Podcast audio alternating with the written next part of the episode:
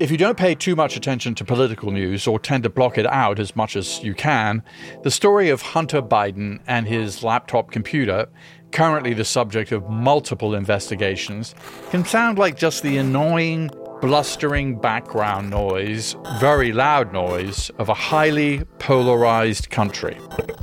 Cover up the actions of a politically associated family. Who bribed Hunter Biden to be here? What are, what are, what are you afraid of? I've been the target of the unrelenting target. Trump attack machine.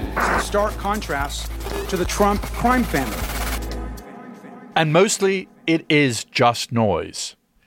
But for all of the critics of the Bidens and their completely predictable hyperbole, this is like an organized crime unit. Republicans in the U.S. House of Representatives leading the charge have not shown any convincing evidence of their main accusation that Joe Biden, during either the time he was vice president or president, benefited financially from Hunter's business deals, or that he steered U.S. foreign policy to help enrich Hunter or his business partners.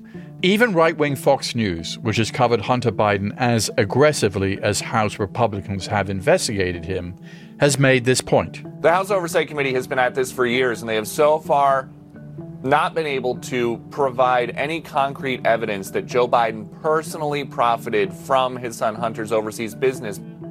And for all of Hunter Biden's defenders and their predictable downplaying, the only thing they have uncovered is that Joe Biden is the father of Hunter Biden. That's it. There are some questions that beg for an answer. Why did the mainstream media take so long to really cover this story? Why did so many high ranking former US intelligence officials knock it down as Russian disinformation? And why did big tech suppress it on social media? Were they all in on a big conspiracy? It exposed the unholy alliance between the intelligence community, social media platforms, and legacy media outlets. Or are there more plausible, rational explanations? And what's at risk to US national security when family members try to trade on their access to top government officials? When you're vice president, isn't there a higher standard? Don't you need to know no. what's happening with your family? Don't you need to put down some guardrails? Un- un- unless there was something that was, uh, there was something on its face that was wrong. There's nothing on its face that was wrong. So look, if you want to talk about problems, you know, let's talk about Trump's family. How does Hunter Biden's saga compare to past first family follies, or the deal making by Trump and his children while they were in government? With the Republican controlled House of Representatives planning to spend many more months and taxpayer dollars investigating the Bidens, and with the topic likely to be a drumbeat throughout the 2024 presidential campaign, it's time to clear through the noise and zero in on a few worthwhile questions. I'm Peter Bergen if you haven't been paying too much attention to the Hunter Biden story, this episode of In the Room is for you.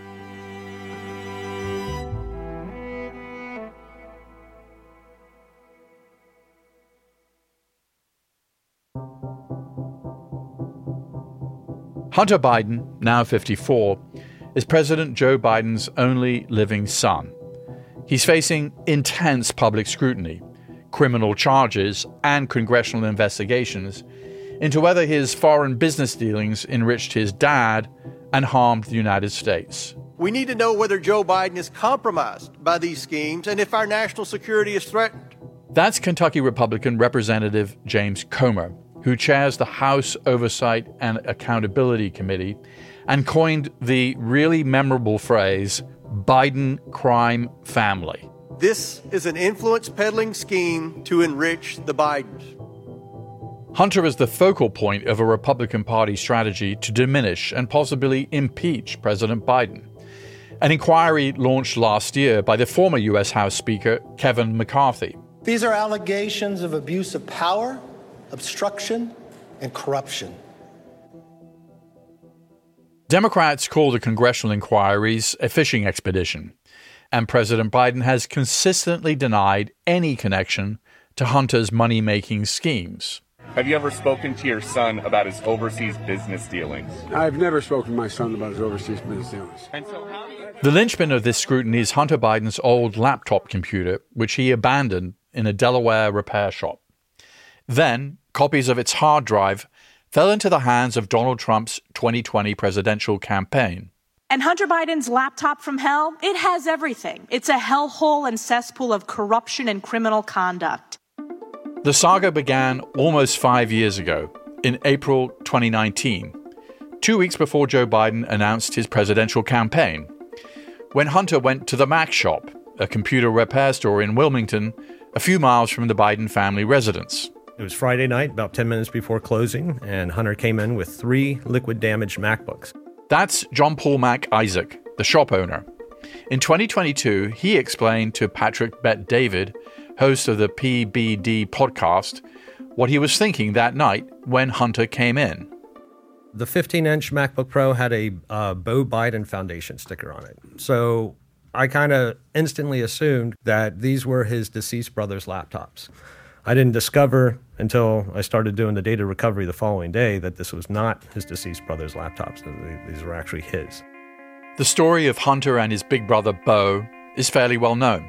They were little boys just under three and four when they were seriously injured in a car crash that killed their mother and baby sister back in 1972. Their father, Joe, had just been elected to the US Senate, and he took his oath of office in their hospital room. There's a conflict between my being a good father and being a good senator, which I hope will not occur. We can always get another senator, but they can't get another father it's safe to say that they were each other's closest friends, best friends. Michael LaRosa is a public affairs consultant who worked as a press secretary for the Biden 2020 campaign and in the Biden White House. He was primarily assigned to the First Lady, Jill Biden. She married Joe Biden in 1977. The boys called her simply Mom. They don't use, and they have never used, the term stepson or stepchildren. Hunter and Beau were her kids, are her kids and her sons. Beau was a rising political star, Delaware's attorney general, planning to run for governor. When Beau died of cancer in 2015 at the age of 46, the tight knit Biden family was devastated. What I can say about that gaping hole inside the family is that it still exists.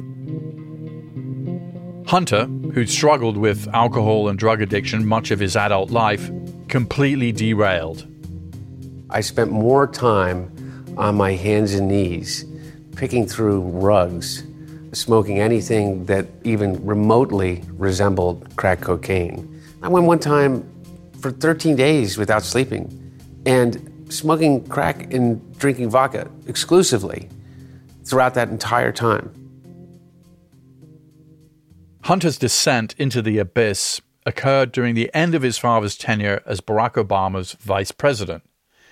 The pain of losing Beau was one of the reasons Joe Biden didn't run for president in 2016. In 2020, when he won the Democratic nomination to face President Donald Trump at the height of the coronavirus pandemic, Hunter, along with his sister, Ashley, introduced their father at the virtual national convention. He'll listen He'll be there when you need him. He'll tell you the truth even when you don't want to hear it. He'll never let you down. He'll be rock steady. The strongest shoulder you can ever lean on. He'll be During the campaign, the public started hearing about Hunter's personal problems and his business dealings. Trump brought them up in a presidential debate. Hunter got thrown out of the military.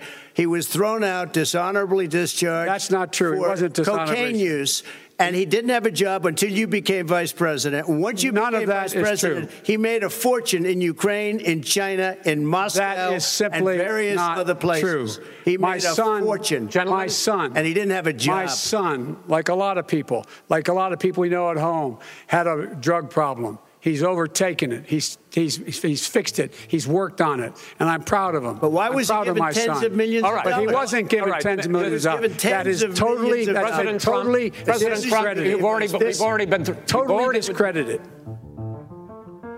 This probably sounded pretty opaque to most people watching. Trump was alluding first and foremost to Hunter's time on the board of directors of Burisma, a privately owned natural gas company in Ukraine. That gig began when his father was vice president in 2014 and lasted five years, with Burisma paying Hunter around $4 million. Though he lacked any experience in the energy industry, Hunter claimed he was qualified for the job. He was a lawyer and lobbyist, and he ran his own consulting business. He'd worked for the US Commerce Department and Catholic Charities, chaired the World Food Program USA, and served on the board of Amtrak. Yet it seems very likely that Hunter got the Burisma gig not so much because of his resume, but because of who his father is. When he was asked by a reporter in 2019 whether he would have been invited to join the board if he had had a different family name, Hunter had this to say I don't know. I don't know. Probably not. I, I don't think that there's a lot of things that would have happened in my life if my last name wasn't Biden. It's not just that his name probably helped him get the job. Presumably, Burisma figured his name might translate into access and influence. So the fact that as vice president, Joe Biden led the Obama administration's policymaking on Ukraine, that was not a good look. During the 2020 campaign, Joe Biden insisted there'd be no conflict of interest. I never discussed a single thing with my son about anything having to do with Ukraine. No one has indicated I have. Even without influencing public policy, a fundamental question about Hunter's business dealings was whether he parlayed his name and his relationship with his father into riches for himself. To give you a sense of how subtle this can be, listen to Hunter's ex wife, Kathleen Buhle. After their divorce in 2017, she said this in her memoir. From the moment Joe was announced as Barack's running mate, people started treating us differently. When Joe was a senator, people had taken an interest in us, but now we were on a whole new level. There's also the account of Hunter's former business partner, Devon Archer, who was subpoenaed to testify behind closed doors before the House Oversight Committee last year. Archer told the committee he'd heard Joe Biden call Hunter around 20 times over a decade when Hunter's business partners happened to be with him. Archer said Hunter tended to put his father on speaker when those calls came in. Democratic New York Representative Dan Goldman was in the room for Archer's testimony. And they never once spoke about any business dealings. As he described it, it was all casual conversation, niceties, the weather, what's going on. There wasn't a single conversation about any of the business dealings that Hunter had. Archer later spoke to Tucker Carlson for his broadcast on X. I could definitively say at particular dinners or meetings, he knew there were business associates, or if I was there, I was a business associate too. I don't know if it was an orchestrated call in or not. It certainly was powerful though, because you know if you're sitting with a foreign business person and you hear the vice president's voice, that's prize enough. In the rear view, it's an abuse of soft power, I'd say. Hunter's laptop, with its business records and correspondence, and more than 200 gigabytes of personal data, would provide a roadmap for investigators in the US Congress, the IRS, and the Justice Department. As House Republicans do the math, having also obtained thousands of bank records, they say Hunter, his family members, and his business associates allegedly collected $24 million in the 2010s from foreign entities in Ukraine, China, Russia, Romania, and Kazakhstan. Ohio Republican Representative Mike Turner chairs the House Intelligence Committee. This is a great concern because you have foreign individuals that are making payments to the son of the vice president, now son of the right. president. And, and obviously, they're buying something. They weren't buying his business advice, they were buying influence. In that context, the question that Representative Comer has asked is a fair one. Is our president compromised because of the millions and millions of dollars that his family has received from foreign nationals? Questions about Hunter's activities and communications stored in his laptop have been building blocks to the impeachment inquiry now facing the president. Remember, our investigation is of Joe Biden. It always has been. And the president's son, obviously, is a, is a person of interest. But as a person of interest, Hunter Biden is the star of this saga. Republicans are pressing to know why Hunter founded or partnered with as many as 20 companies after his father became vice president. And what exactly did he do to earn his income? Florida Republican Representative Byron Donalds worked in the banking and finance industries before coming to Congress. The Biden family doesn't really have a business. There is no business structure around this family except politics. But many of the House Republicans' findings so far appear to be overhyped.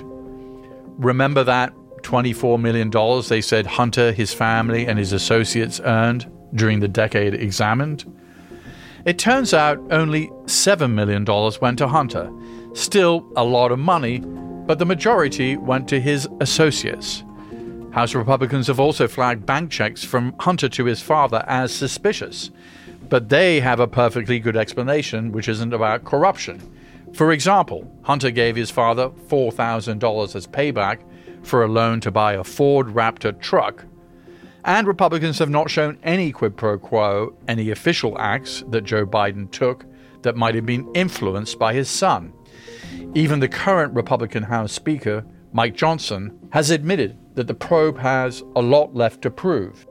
There is a lot of smoke here, and uh, Congress has a responsibility to find the fire if it exists, and that's what they're doing right now. impeachment is usually about the actions of the US president when he is in office. But the questions about Hunter's business dealings revolve around the years when his father was a private citizen, or Obama's number two. There's nothing that then Vice President of the United States can do to control the decisions of his adult son. We have, as parents, enough trouble controlling the uh, decisions of our teenage children. Richard Painter served as a chief White House ethics lawyer under President George W. Bush, whose brother, Neil, was the last presidential son to create a major headache. Neil's business dealings caused trouble for their father, George H.W. Bush, when he was president. In the Bush administration, we were aware of the issues that President George H.W. Bush had had with Neil Bush and the Silverado Savings and Loan Silverado was a Colorado savings and loan bank that Neil served on the board of. When it went bankrupt, costing taxpayers a billion dollars, federal regulators accused Neil of gross negligence for failing to stop Silverado from making improper loans and for violating conflict of interest rules. In an election year, 1988, Neil Bush became the poster boy for the savings and loan crisis that cost U.S. taxpayers more than $120 billion in bailouts, and that hurt his father's campaign. Painter, who's now a professor at the University of Minnesota Law School, told me that Neil's troubles became a teachable moment for the next Bush White House. So, come around time for the George W. Bush administration, we made it really clear we're going to have no Bushes uh, in uh, the administration. None of the Bush family or people say, well, I know so and so in the Bush family. I want to meet the ambassador of such and such a country. No, we're not going to play that game. There's one Bush, George W. Bush, President of the United States, and we're not going to have family members or people say they know family members getting special access, whether it's to the White House or to any of the executive branch agencies or the embassies. And we had a couple of those calls. They refer to my office, and I get on the phone with an ambassador or somebody else and say, hey, look, uh, this is the deal. No bushes. This is not a family retreat. And, uh, you know, they want to have the clam bake or whatever up at Kennebunkport. That's great. But that's not this White House and that's not your embassy. So we're not doing that. They're strikingly similar in a lot of ways. That's former Biden aide Michael LaRosa again. Like many family members of politicians and presidents, Hunter sat on the board of a private company and gave advice and perspective. Hunter was not an expert in energy. Neil actually was in the oil and gas business, but was sitting on the board of a financial institution of which he had no prior experience in as a, a, a young 30 year old. He was put on there for his perspective. And they were the two sons of sitting vice presidents who would eventually run for president. But is that a sort of whataboutism? The point of that is to say many people might find it unseemly that children or family members of politicians or presidents can profit and gain lucrative opportunities that others might not just because of their last name. It's also a, a tale as old as time, right? Indeed, it is. members of presidential families involved in shady financial schemes are as old as the White House itself, going back to the John Adams administration. In modern times, one of FDR's sons and one of Richard Nixon's brothers were involved in embarrassing business deals. Jimmy Carter's brother Billy marketed Billy beer and was paid more than $200,000 by the regime of Libyan dictator Muammar Gaddafi to develop contacts and be an intermediary on potential oil deals. That prompted a Senate investigation. To give you a sense of how everything old is new again in Washington, Joe Biden was on the Senate committee that investigated Billy Carter.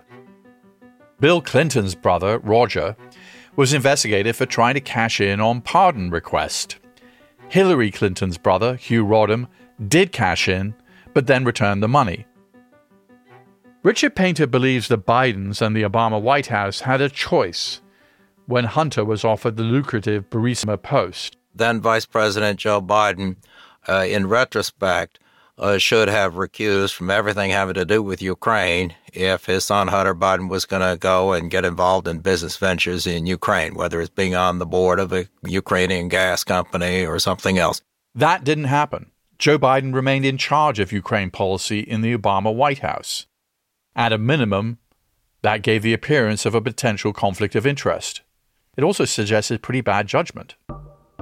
So, when Ukraine became the centerpiece of Trump's first impeachment, in the months after Hunter Biden had dropped off his laptop at John Paul Mac Isaac's repair shop, Mac Isaac started to believe he had uncovered evidence that Trump could use to defend himself and to justify the pressure Trump had applied on Ukraine to investigate the Bidens.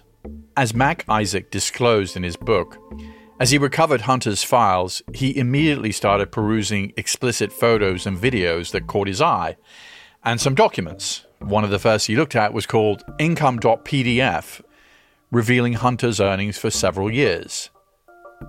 Mac Isaac viewed the high paying Burisma job as a pay to play scheme to get Hunter to influence his father and policy toward Ukraine. After 90 days, Mac Isaac took an even deeper dive, having decided the computer now belonged to him.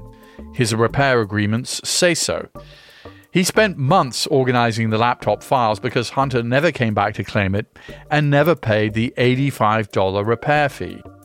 He hired me to recover data from his laptop, and he never paid, and he never came and picked it up. So I had permission. And when when he failed to collect it and it became my property, I tried to hand it over to the authorities. Mac Isaac eventually did hand over the laptop to the FBI in December 2019, but not before he'd copied the hard drive for himself and others, including Hunter's personal messages, naked selfies, and explicit photos with women.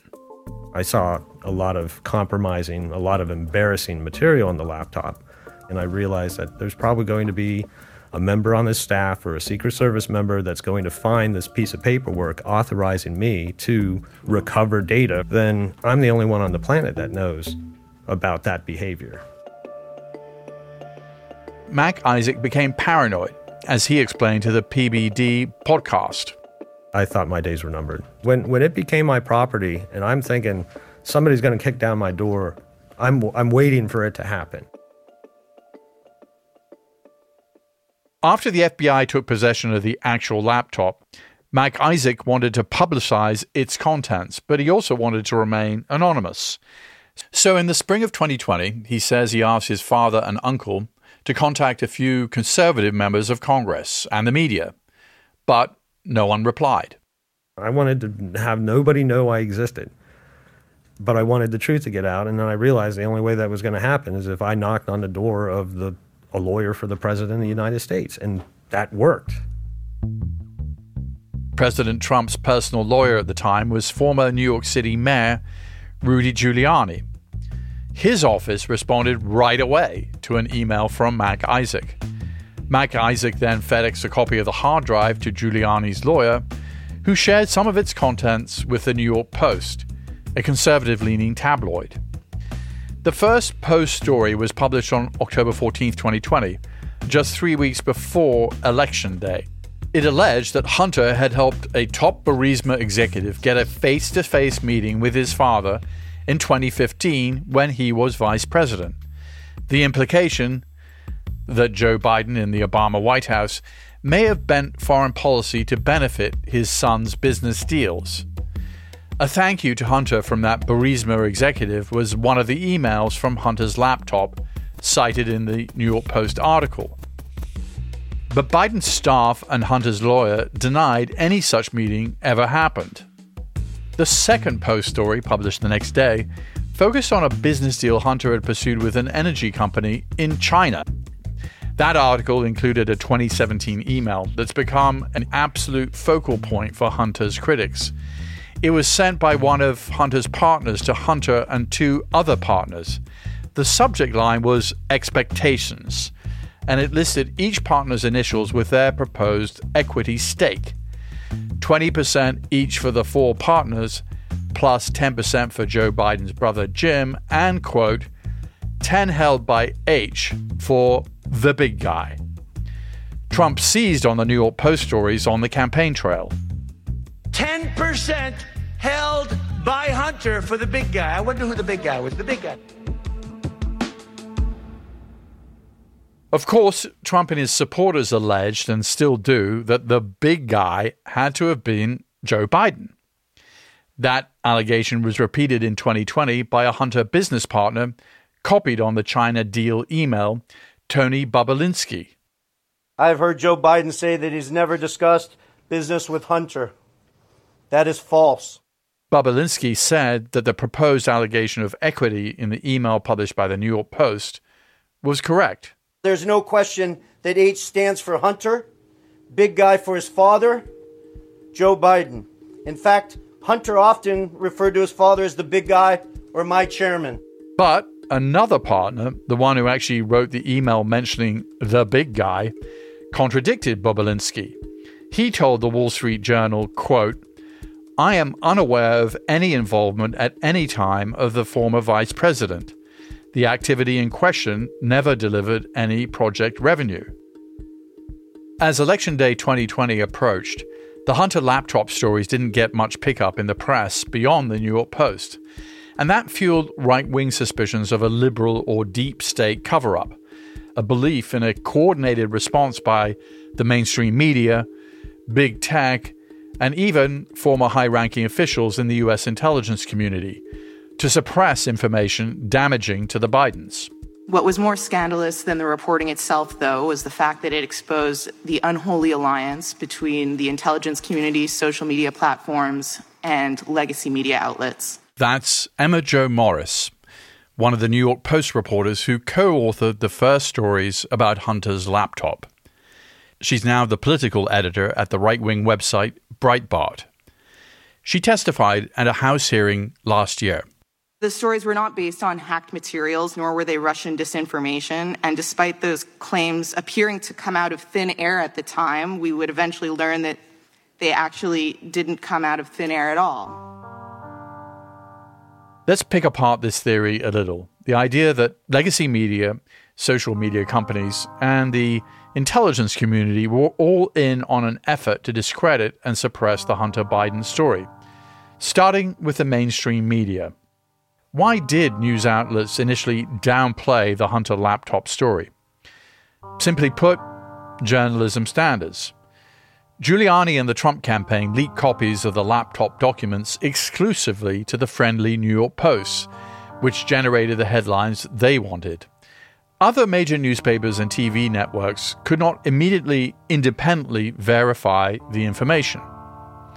It wasn't until 2022 that media outlets like the New York Times, the Washington Post, CBS News, and NBC News got a hold of copies of the hard drive and were able to verify the contents were real.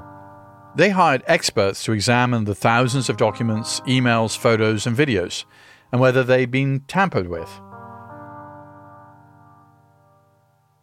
How about the accusation against the US intelligence community being part of a conspiracy to discredit the initial laptop reports.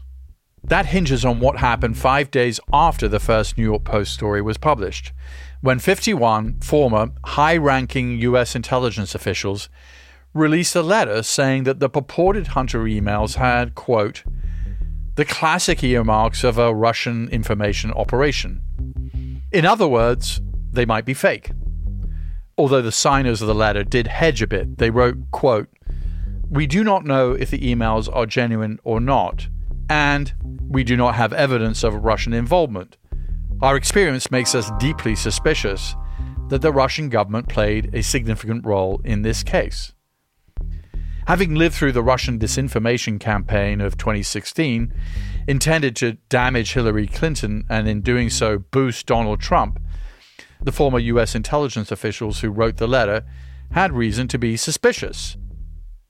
We knew that the Russians had intervened and were continuing to intervene in the general sense. And this looked like it had the earmarks that this might be one element. That's Mike Vickers, a career U.S. military and intelligence official who was one of the signatories to the letter. He served in both Democratic and Republican administrations, including as Undersecretary of Defense for Intelligence during Obama's first term.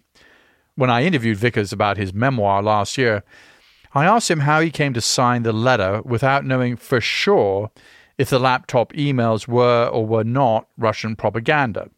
And the letter was carefully worded that uh, nobody has any knowledge that, that, that was the case. I mean, it's one one of the reasons I agreed to sign it. And there were a lot of Russia experts among that group who'd spent their whole life working on that. So I think the letter speaks for itself. I don't think any American should want the Russians intervening, but it's a lesson also that you know you can be right about the broader picture that they are doing things, but doesn't mean they're doing this thing necessarily. So, um, do you regret signing the letter now? Well, I I, I generally um, don't think that uh, group letters. You know, if you if you want to say something, say it for yourself. But even if it's a group of people you greatly respect, if you're not the author of it, you know, you ought to be a little wary. And what about the accusation that social media companies like Facebook and Twitter were also part of the conspiracy to quash the story? Facebook founder Mark Zuckerberg told Joe Rogan in 2022 the story had, quote, fit the pattern of an earlier FBI warning.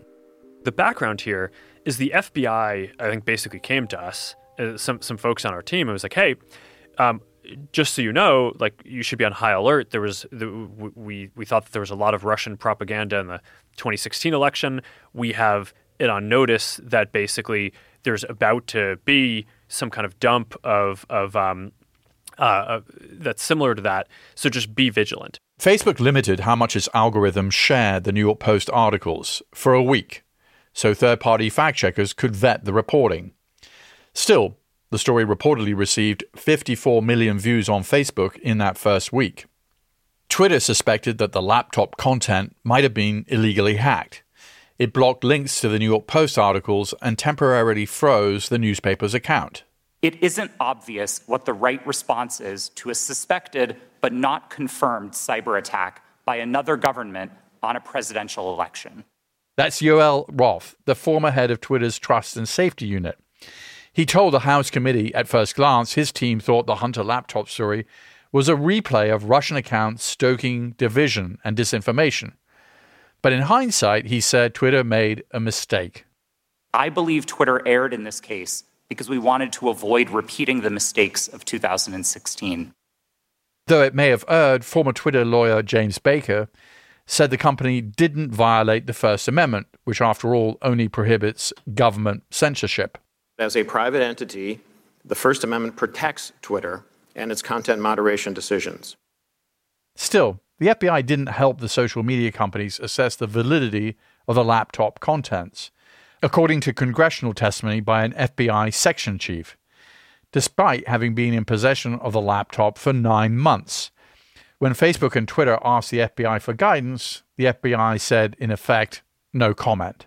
Nonetheless, within 24 hours of the block, the New York Post account and the articles were back up on Twitter. It now seems fair to say that the idea that the mainstream news media, major social media platforms, and the intelligence community were all in an unholy alliance to protect the Bidens and censor the laptop is overwrought. But for Hunter Biden, his next wave of troubles was about to begin.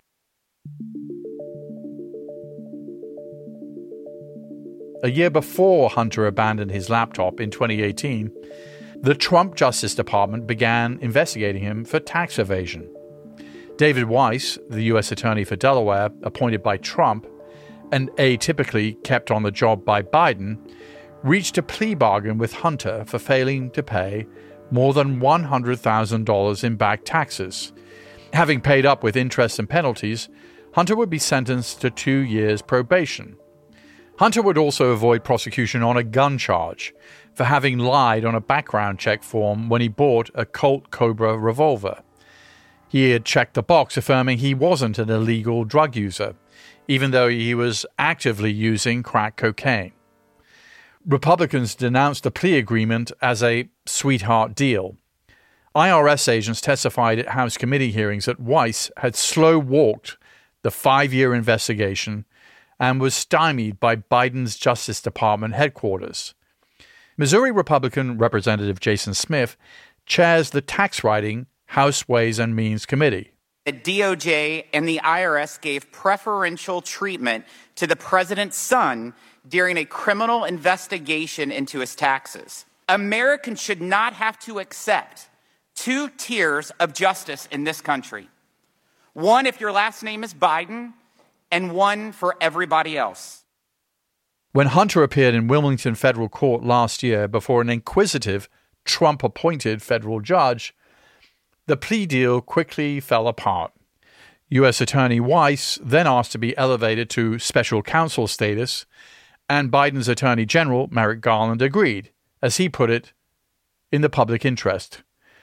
Weiss soon refiled much more serious gun and tax evasion charges. Tonight, the legal jeopardy for the president's son, the 56 page indictment that accuses Hunter Biden of $1.4 million tax evasion scheme.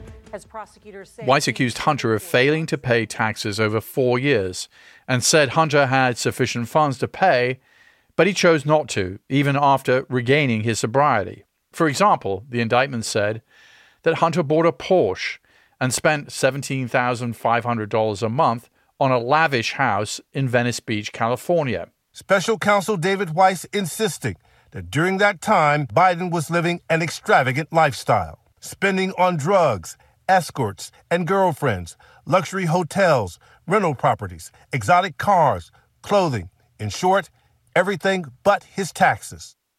More than 10 million Americans fail to pay taxes every year and most cases are resolved with a civil settlement. Hunter's defense attorney, Abbe Lowell, said Weiss had bowed to Republican pressure and that, based on the facts and the law, if Hunter's last name was anything other than Biden, the charges would not have been brought. He certainly did things that he's not proud of. But wait, what happened since? He got himself sober in 2019, and he paid all of the taxes that are owed in this indictment more than two years ago with interest and penalties. Nobody in that position would be charged the way he was yesterday. Nobody. Besides defending himself in court, Hunter is on offense. He sued John Paul Mac Isaac, the man who released his laptop contents to the world, for invasion of privacy. Hunter also defied a subpoena from the House Oversight Committee for a closed door deposition saying he preferred to answer the committee's questions in a public hearing. When the committee rejected that idea, Hunter spoke to reporters outside the Capitol. For six years, MAGA Republicans have impugned my character, invaded my privacy, attacked my wife, my children, my family, and my friends. They have ridiculed my struggle with addiction they have belittled my recovery, and they have tried to dehumanize me, all to embarrass and damage my father, who has do- devoted his entire public life to service. Let me state as clearly as I can my father was not financially involved in my business, not as a practicing lawyer, not as a board member of Burisma not in my partnership with a Chinese private businessman, not in my investments at home nor abroad. Hunter didn't address his pending criminal charges, but he did say this In the depths of my addiction I was extremely irresponsible with my finances. But to suggest that is grounds for an impeachment inquiry is beyond the absurd. It's shameless. There is no evidence to support the allegations that my father was financially involved in my business because it did not happen. Later that very day, the House of Representatives voted officially to authorize the impeachment inquiry. You won't be surprised to hear that it was a 100% party line vote. On this vote, the yeas are 221 and the nays are 212. The resolution is adopted. But in the Democratic controlled Senate, articles of impeachment would be dead on arrival. Even Republicans who've investigated the Bidens, like Iowa Senator Charles Grassley, have been skeptical. And I'm going to just follow the facts where they are, and the facts haven't taken me to that point where I can say that the president's guilty of anything. Richard Painter, who worked for Republican President George W. Bush, shares that view. I am concerned about the appearances of sons and daughters of prominent politicians going around and scaring up business with people who want something from those politicians. It's a common problem. I just don't see any evidence of a quid pro quo, of official action in exchange for anything connected to Hunter Biden. Uh, so the Biden family did not cross the legal lines. You don't think, other than the appearances, that this didn't look kosher, it's not illegal? It was not illegal. I wish that the vice president made a decision to recuse from matters involving Ukraine if he could not persuade Hunter Biden to do something else other than join the Burisma board. But there's no requirement that that be done. The financial conflict of interest statute in the federal government does not apply to the financial interests of one's grown children. You know, at the end of the day, he didn't violate the law, and uh, I don't see any evidence of any influence in the Biden administration on the part of Hunter or anyone Hunter's associated with. But as a chief ethics officer in the George W. Bush White House, you were quite firm when these kinds of potential entanglements came up that there was no sort of special access for other members of the Bush family. Well, there has to be evidence of quid pro quo to prove a violation of the bribery statute. But there are lots of situations that fall well short of quid pro quo where the job of the ethics lawyer is to say no. This doesn't work. This doesn't pass the smell test. May or may not be technically legal, but doesn't pass the smell test. And I had to do that all the time in the Bush administration. And there's some people who liked me because of it, and then there's some people who didn't like me because of it. I believe the president was grateful. One big irony here is that Joe Biden doesn't need any money from his son Hunter. The president and first lady are rich in their own right. Michael LaRosa said their wealth earned as private citizens has been publicly disclosed. When they left the vice presidency, both Joe and Jill Biden signed contracts for book deals. And both of those book deals combined came up to $17 million. They also were on the paid speaking circuit. So suddenly they're making serious money. They were very comfortable, I would say. But they're also not the exception to this. You know, Ronald Reagan made millions off of paid speeches. Yeah, I remember that well when Reagan went to Japan and got $2 million for a speech. It was a huge controversy. Of course, now that seems rather quaint. Right. But obviously, the Obamas reportedly got around $65 million for their book contracts, and that turned out to be a very good investment. Exactly. So the overall construct that Joe Biden somehow was getting paid off by Hunter Biden. Oh, it's know, ridiculous.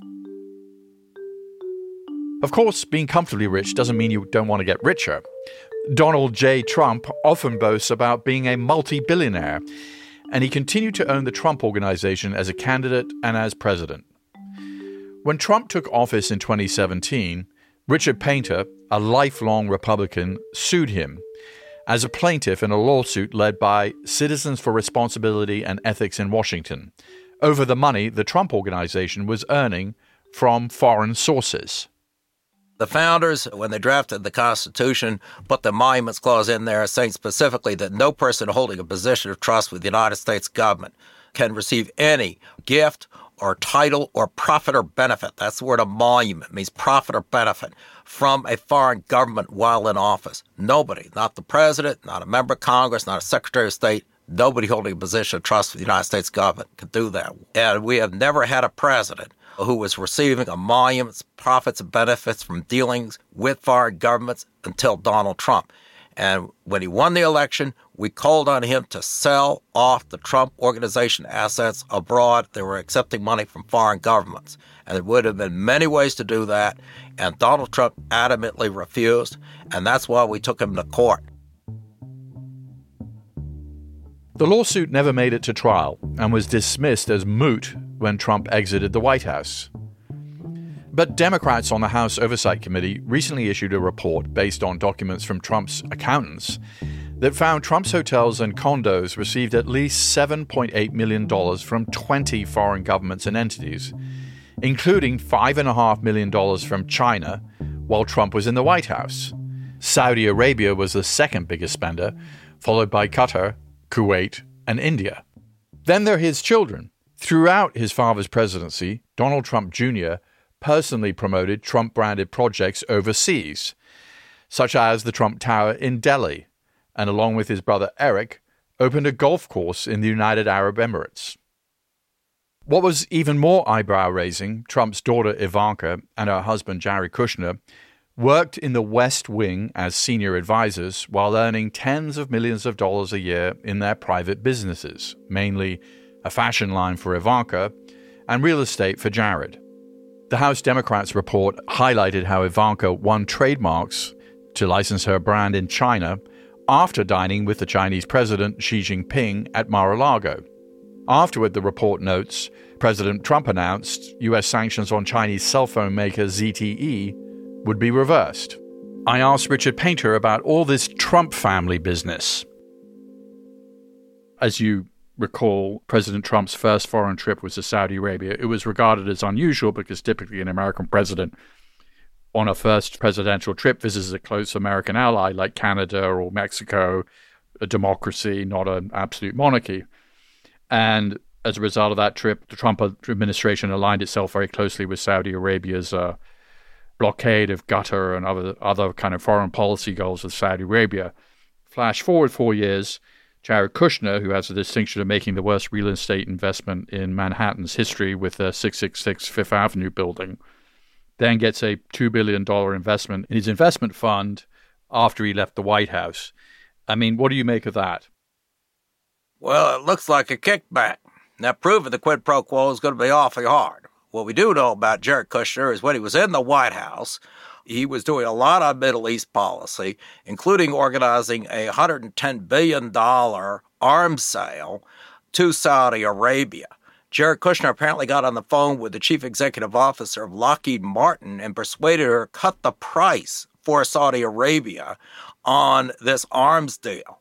If that doesn't look like a payoff or emoluments, I don't know what that is. And I've called on the United States House of Representatives and the Senate to investigate that. And I know the House now won't investigate anything unless somebody who's a Democrat.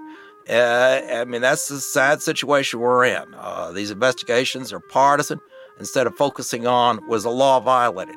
And our national security is at stake here. Hunter Biden is now scheduled to testify before the House Oversight Committee at the end of this month. His trial on tax evasion is scheduled for this summer. 2024 will surely be one of the most contentious years in American politics. And at the heart of that will be the continuing saga of Hunter Biden, who acts as something of a Rorschach test for Republicans who see him as the avatar of the supposed Biden crime family, and for Democrats who see him as having overcome his long struggles with addiction, making restitution for all his unpaid taxes, and being the victim of a witch hunt.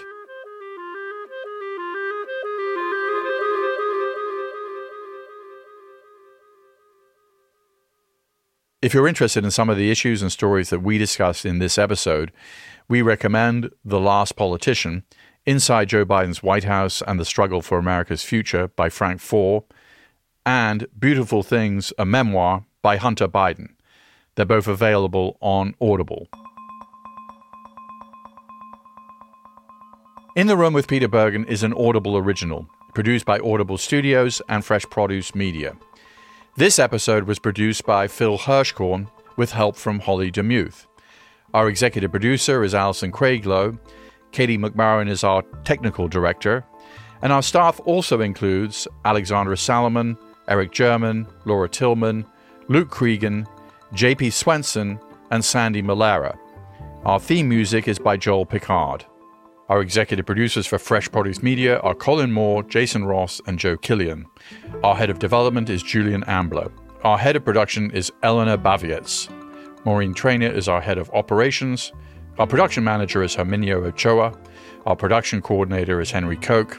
And our delivery coordinator is Anna Paula Martinez. Audible's chief content officer is Rachel Ghiazza. Head of Content Acquisition and Development and Partnerships, Pat Shaw. Special thanks to Marlon Calby, Allison Weber, and Vanessa Harris. Copyright 2024 by Audible Originals LLC. Sound recording copyright 2024 by Audible Originals LLC.